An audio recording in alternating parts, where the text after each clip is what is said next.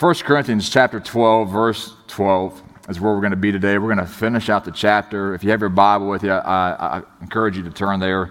While you're doing so, I'll pray. Father God, we give you thanks for the day. We thank you so much for the many blessings that you've given to us and for this time that we have together together and, and to worship you. And we know, Lord, that there are all kinds of elements of worship, and sometimes it's through prayer, sometimes it's through um, singing of songs, listening to professionals play the piano and uh, a horn. And, and Father, I, I, thank you for the gifts that are given. Uh, and now, as we come and we, we listen to your word, we know that this is and also an important part of worship. And so, Father, help us today to hear from you, to hear a message from you. Help us to, to know that you are speaking to us. And Father, I, I, I recognize, Lord, that I have a part in this. And so, if you would, forgive me of my sin and cleanse me of the unrighteousness that is in my life and give me the grace that is needed to preach your word in a way to bring honor and glory to your name in a way that brings sinners to repentance and believers into a time of renewal and the relationship with you. And Lord, if there's someone here today that has never accepted Jesus Christ as Savior and Lord, I pray that today would be that day where they admit that they are a sinner, believe that Jesus is the Son of God, and confess Christ as Savior and Lord. Lord, we love you. We thank you so much for what you're doing here at Wyatt Park and that you've entrusted us with so much. And Father, I, I thank you for your son Jesus. It's in his name that we pray, and all God's people said, Amen. On uh, July 4th, 1776, the Declaration of Independence was adopted by the Continental Congress. By issuing the Declaration, the 13 American colonies severed their political connection to Great Britain. The main author of the Declaration of Independence was Thomas Jefferson. Probably the arguably or the most well known line from that document is this We hold these truths to be self evident that all men are created equal, that they are endowed by their Creator with certain unalienable rights, that among these are life, liberty, and the pursuit of happiness. Thomas Jefferson, his influence didn't stop there. In 1980, I'm sorry, in 1800, listen, it's going to be one of those days, all right? Just give me a break. In 1800, he sought to introduce a bill to end slavery in all the Western territories. As the third president, he signed a bill to ban the importation of slaves in the U.S. Jefferson was arguably the most influential American to ever live. Another man who made a, a great difference in our country was Abraham Lincoln. In Lincoln's Gettysburg Address, he said, Four score and seven years ago, our fathers brought forth on this continent a new nation conceived in liberty and dedicated to the proposition that all men are what? created equal. I'll give you a third man who has made an influence, an impact in America's history Martin Luther King Jr. And In his most famous speech, he said, I say to you today, my friends, so even though we face the difficulties of today and tomorrow, I still have a dream. It's a dream deeply rooted in the American dream. I have a dream that one day this nation will rise up and live out the true meaning of its creed. We hold these truths to be self evident that all men are created equal.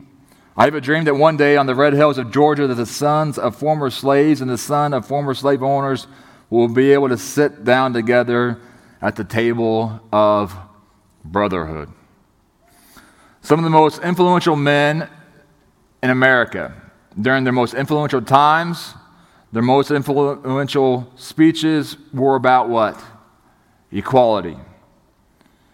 They made us aware of the ever present reality that we're not often satisfied with, that you are equal to one another.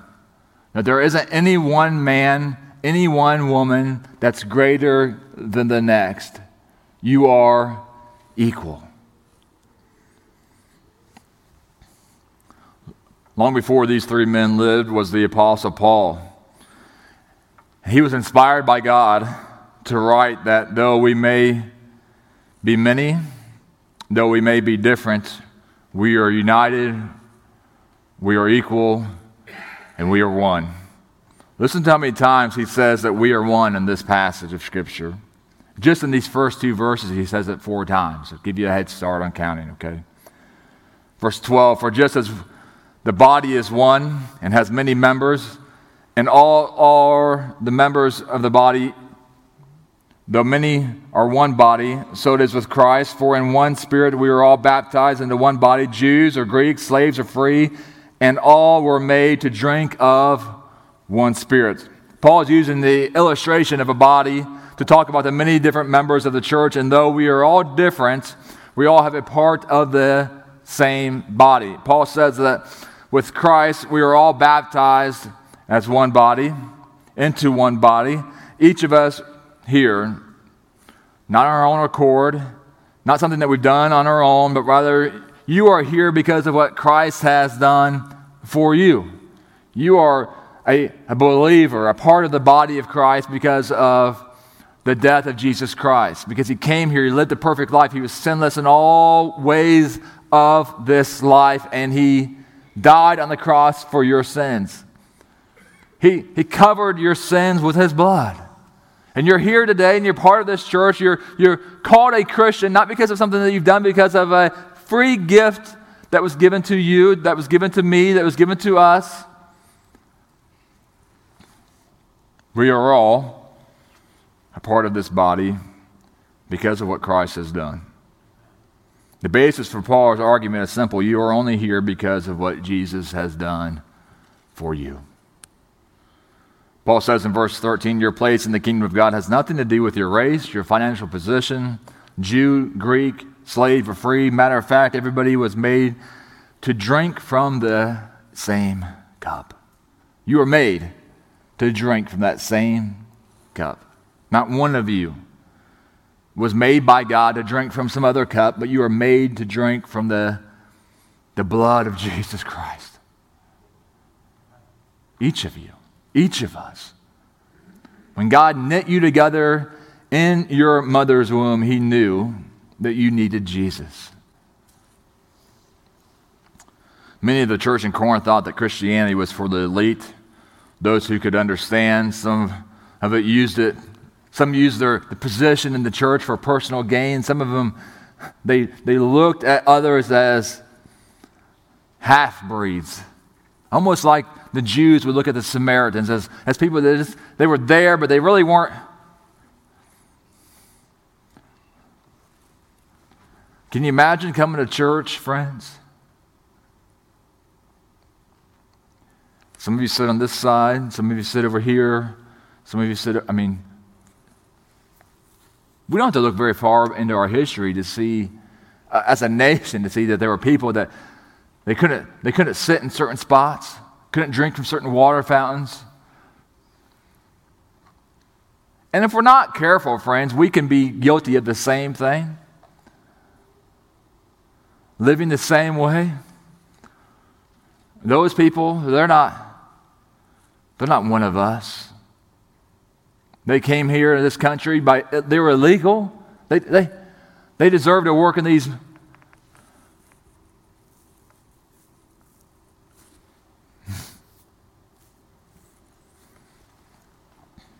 Not only are we a part of the same body, but we all have a purpose. Verse 14 For the body does not consist of one member, but of many. If the foot should say, Because I am not a hand, I do not belong to the body, that would not make it any less a part of the body. Verse 16, and if the ear should say, Because I'm not an eye, I do not belong to the body, that would make it that would not make it any less part of the body. Verse 17, if the whole body were an eye, where would the sense of hearing? If the whole body was an ear, where would be the sense of smell? But as it is, God arranged the many members of the body, each one of them as he chose. if all were a single member, where would the body be? As it is, there are many parts, yet one body. One of the greatest things about being a Baptist is that we believe in the autonomy of the local church and the, the priesthood of the believer. And uh, because of that, I, I, no two Baptist churches are really the same. I mean, many of us, our constitution and, you know, are, are very similar, if not the same. But our bylaws, the, our policies, our procedures, the way that we handle business, the way that we, we operate are different. And that's okay, right? I mean, like, like I've been a part of a lot of different Baptist churches, and, and none of them operate the same way. You, some of you call committees different things, and you, you, you, you operate as far as government differently, and that's okay. It's all right. It's okay to be different. Now, the same is true about believers. We all have the same foundation. We all believe in the fundamentals of our faith, but we all don't look the same in the way of those secondary and third tier issues. It's, and it's okay to say, you know what, I, I, maybe I disagree. Like my wife and I, we don't agree on everything. It's hard to, for some of you to imagine. But that's just, that's just the reality of our marriage. There are things that we disagree on in those secondary and third tier issues. And as people in this church, just uh, if you're visiting with us today, not all of us agree on the same thing. That doesn't mean that I don't like somebody just because I, I disagree with somebody. I look at Scripture differently. That's okay. I understand something differently than you do. That doesn't mean that I have some sort of knowledge that you don't have. I'm right. Let's get that straight. I mean, but the reality, I mean, like, God doesn't love me anymore because I'm a Baptist and you're a Methodist. Like, I don't understand why, why Methodists do some of the things that they do, and I don't understand why some of us Baptists do the things that we do. But I, I, I found my home in the Baptist church, friends. I, I've, you know, one of my professors says I'm Baptist born, Baptist bred, and when I die, I'll be Baptist dead. I don't know if I agree with that, you know? I, but I, I love the Lord with all of my life, with all of my heart, with all of my soul. I'm not leaving them. I'm here for good, friends.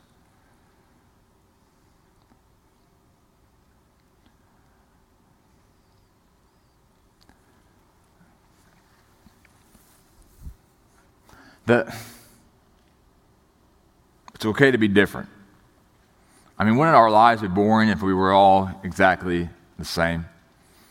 God didn't create us to be the same. Uh, I'm no scientist. I know it's a shock to everybody here today, but I was listening to a scientist, an, an astrophysicist, Neil deGrasse Tyson. Not a Christian, though, more of an agnostic, I believe. He said, though, in the history of the world, that there's been over 100 billion people born. 100 billion, okay? And according to our genes, with all the different ways that they could be formed, made, we're, we're all different. And, and the possibilities, though, is that there could be over 100 trillion people born, and not one person is exactly the same. I mean, isn't that fascinating? That we're all just, I mean, there, there are people that look like me tall, bald, ugly. I mean, it's just one of those things like, but no, but nobody is, is Jeff Burns. I, I mean, I'm one of one, and you're one of one. And God has made you, He has knit you together uniquely. For, I mean, isn't that just a wonderful thing to understand about you that you are unique, you're one of one, that God has made you for this moment in time to be here for a reason, for a purpose. You're special. God knows who you are. And He has endowed you with a spiritual gift for a spiritual purpose for a reason. right here, right now, for this day and age. I had a, a friend of mine, he goes, Man, I, I think I'm create. I think I was born 100 years too late. I, I think I would have done a lot better if I was born 100 years ago. But you weren't. You're right now. God has a reason for you to be alive right here, right now.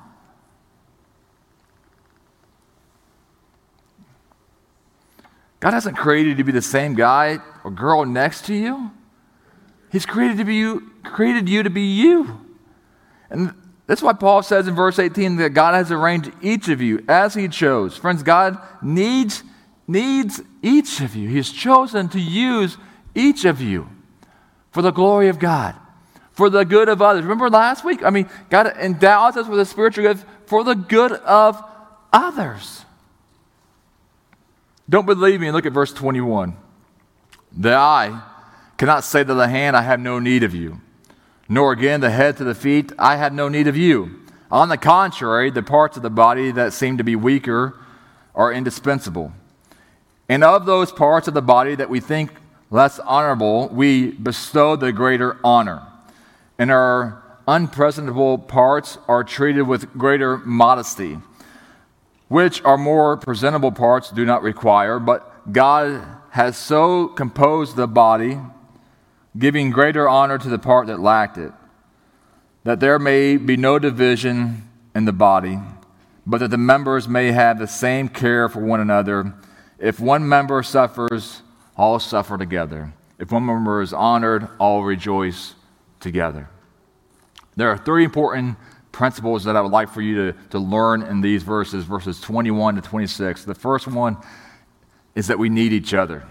Verse 21, Paul says that the eye cannot say to the hand, I do not need you. Church, we, we need each other. There isn't, there, there isn't anybody here that's built to be a lone ranger. God hasn't created you to be at home worshiping God alone by yourself. You're created for community. We need one another to accomplish the will of God. Friends, if you're frustrated with your faith, and I've been there before, if you're frustrated with your faith today, get involved with a local church. Join a church. It doesn't have to be Wyatt Park. This may not be the church for you. That's okay. I understand. But get involved with a local congregation. Serve. Connect with other believers. Talk to them, encourage them, and allow for them to encourage you. Be vulnerable, share life with one another. You're created for this, friends. God has placed you here for that reason. Be involved.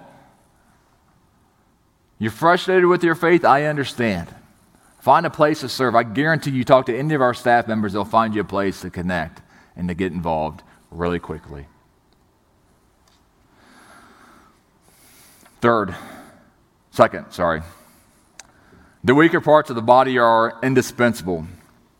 The parts that are less honorable, we bestow greater honor. And this is God's design that w- there should be no division.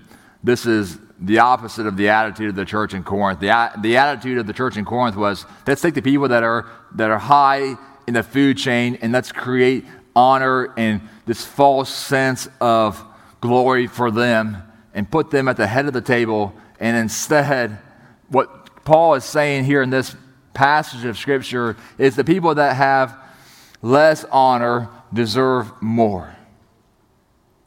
Like they should be the ones that we honor, that we should put at the head of the table.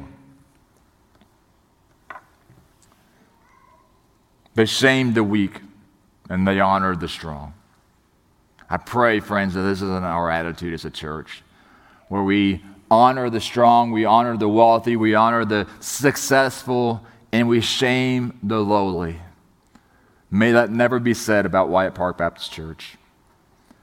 The third thing Paul is, is teaching this church is that we are one body. What affects one part of the body affects all of the body.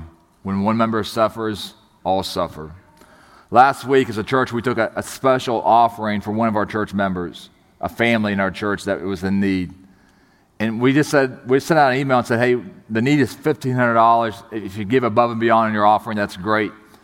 And that, that, I mean, immediately that need was met. And I mean, immediately, above and beyond, over $3,000 was given towards that need immediately. I mean, your generosity as a church, it just amazes me. Continues to amaze me. Two years I've been here, and it just, I'm shocked by it. Continually shocked and amazed that you guys just give above and beyond. A lot of examples that I could give you, but I'm grateful for the heart of this church, friends, and the willingness to love and to serve all people. When there's a need, you guys go above and beyond. We are one body what affects one of us affects all of us. And we've seen that to be the case here at Wyatt Park Baptist Church. Very good. Verse 27. Now, all of you are the body of Christ and individually members of it.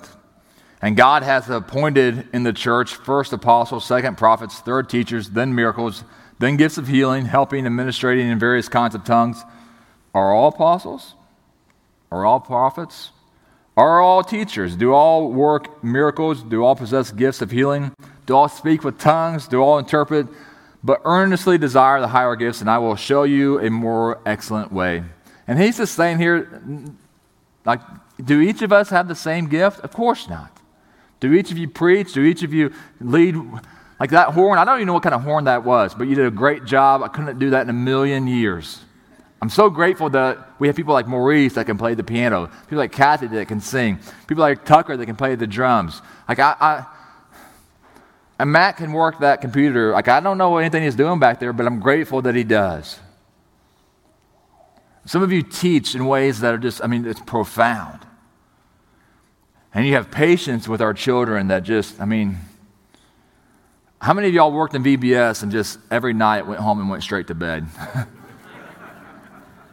I mean, I was exhausted, and all I did was hold the door open. You know what I mean? Like, I can't, I mean, I can't imagine that being my job every day.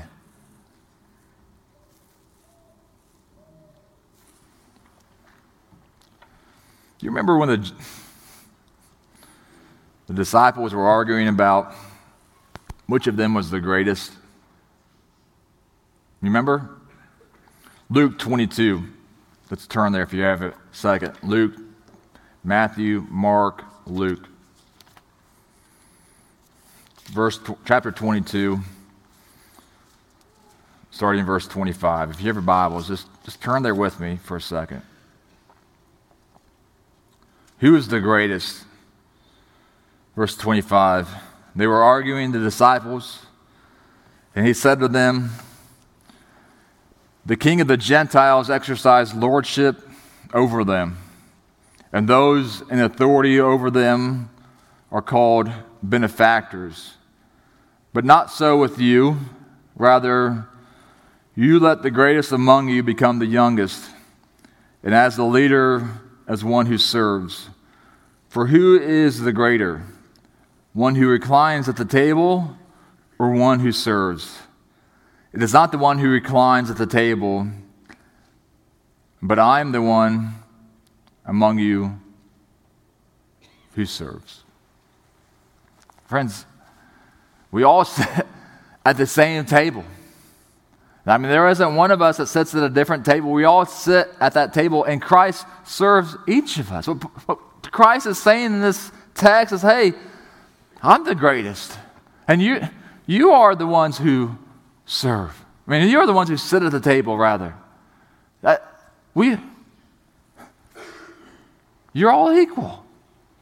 There isn't any one of you that's greater than the next. All different, all unique, all special. But not one is greater.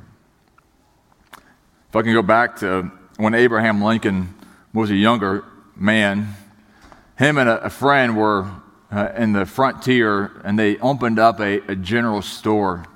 And um, they weren't doing very well. They weren't making it, and uh, they had a. Uh, they were having a hard go at it. And Abraham Lincoln said, he goes, if I could sell all of my stuff and just push reset, he goes, I would buy the Blackstone commentary on law and I would become a lawyer. He goes, if I could do that, I would because I don't think that I'm going to be able to do that. A few minutes later, they were on their front porch of their store, him and I think the guy's name was Barry, I forget to be honest with you. But they were on their front porch of their store, and a family on a, a wagon came through. They were heading west, and they said, Hey, we, we have a, a barrel that we want to sell. We're, we're broke, and we just need some money. And, you know, here they are broke with no money, and Abraham Lincoln grabs into his pocket and grabs his last 50 cents and buys the barrel. And uh, his partner chided him for doing such a generous act. You know, what are you going to do with that barrel? There's no way you're going to make your 50 cents back. But it was bought. And uh, later on in the afternoon, Lincoln looks down in the barrel and he sees what? Blackstone Commentary of Law. he said, he goes, I looked in that barrel and I just thought to myself, this is a gift from the heavens. I mean, it's a miracle. And if I don't do something with this gift, what a waste it would be. you know, friends, I mean, two things I could say about that. One is, I, I know what it's like to feel stuck in a situation that you don't want to be in. And all you wish that you could do is hit a sell everything that you have and just start over. I've been in that place and it's not fun. And I've been in that place in ministry where I felt like, hey, I'm doing something I really don't want to be doing. I, if you're there, friends, let me tell you, you can, like, if you're serving in a place at Wyatt Park and you don't like it, let one of us know. But I, I really do believe that God has you in your position for a reason. And maybe you realize, hey, I, I'm not where I'm at, where I'm supposed to be at. God has something else in store for me, and I know that's the case. Friends, I, I believe that God is faithful and that if He has a, a plan for your life, then He will make it happen. Be faithful in your obedience to the Lord, and you never know what might happen. The second thing I, I think about this is this story about Abraham Lincoln is he didn't waste that gift. But imagine if he did. You know, imagine if he just saw that and said, ah, I can put it on the shelf, I can make a few bucks, and maybe I won't follow my dream. Maybe I won't follow God's will for my life. Maybe I'll just take this gift and waste it. Friends, don't, God has given you life. He's given you the, a, a gift. He's given you grace and mercy. Don't waste that. Don't take that and say, I'm not going to do anything with it. I'm going to go live for the world and I'm going to live to line my pockets with money. Live for the honor and the glory of our Lord. And if you do that, friends, I promise you, you will not be disappointed with your life. You won't look back in your life and say, man, I wasted it. You'll be grateful for the decisions that you've made. Live with honor and integrity, with faithfulness to our Lord the gifts that He has given to you. It's a worthy life, it's a worthy calling. Father God, we, thankful, we are thankful for this day. We're thankful for the opportunity that we have to gather together in this place and to worship you. I thank you for the many different blessings that you've given to us. And Father, I pray that you would allow for us today to, to know your will for our lives, to know how you've gifted us, to know the task that you have and for us. Father, help us to understand if we're the hand, if we're the foot, the eye, the ear, the mouth. Help us, Lord, to understand our place in the kingdom of God, our place at Wyatt Park Baptist Church, our place in St. Joe, Missouri. Lord Jesus, we love you. And I pray that if there's someone here today that has never accepted Christ as Savior and Lord, that today would be that day where they, they recognize that their life is just moving along and no purpose, no plan, no hope. Allow for them, Lord, today to put their hope in you. Allow them the grace that they need to admit that they are sinner, believe that Jesus is the Son of God, and confess Christ as Savior and Lord. Lord Jesus, we love you and pray all these things in your name. And all God's people said,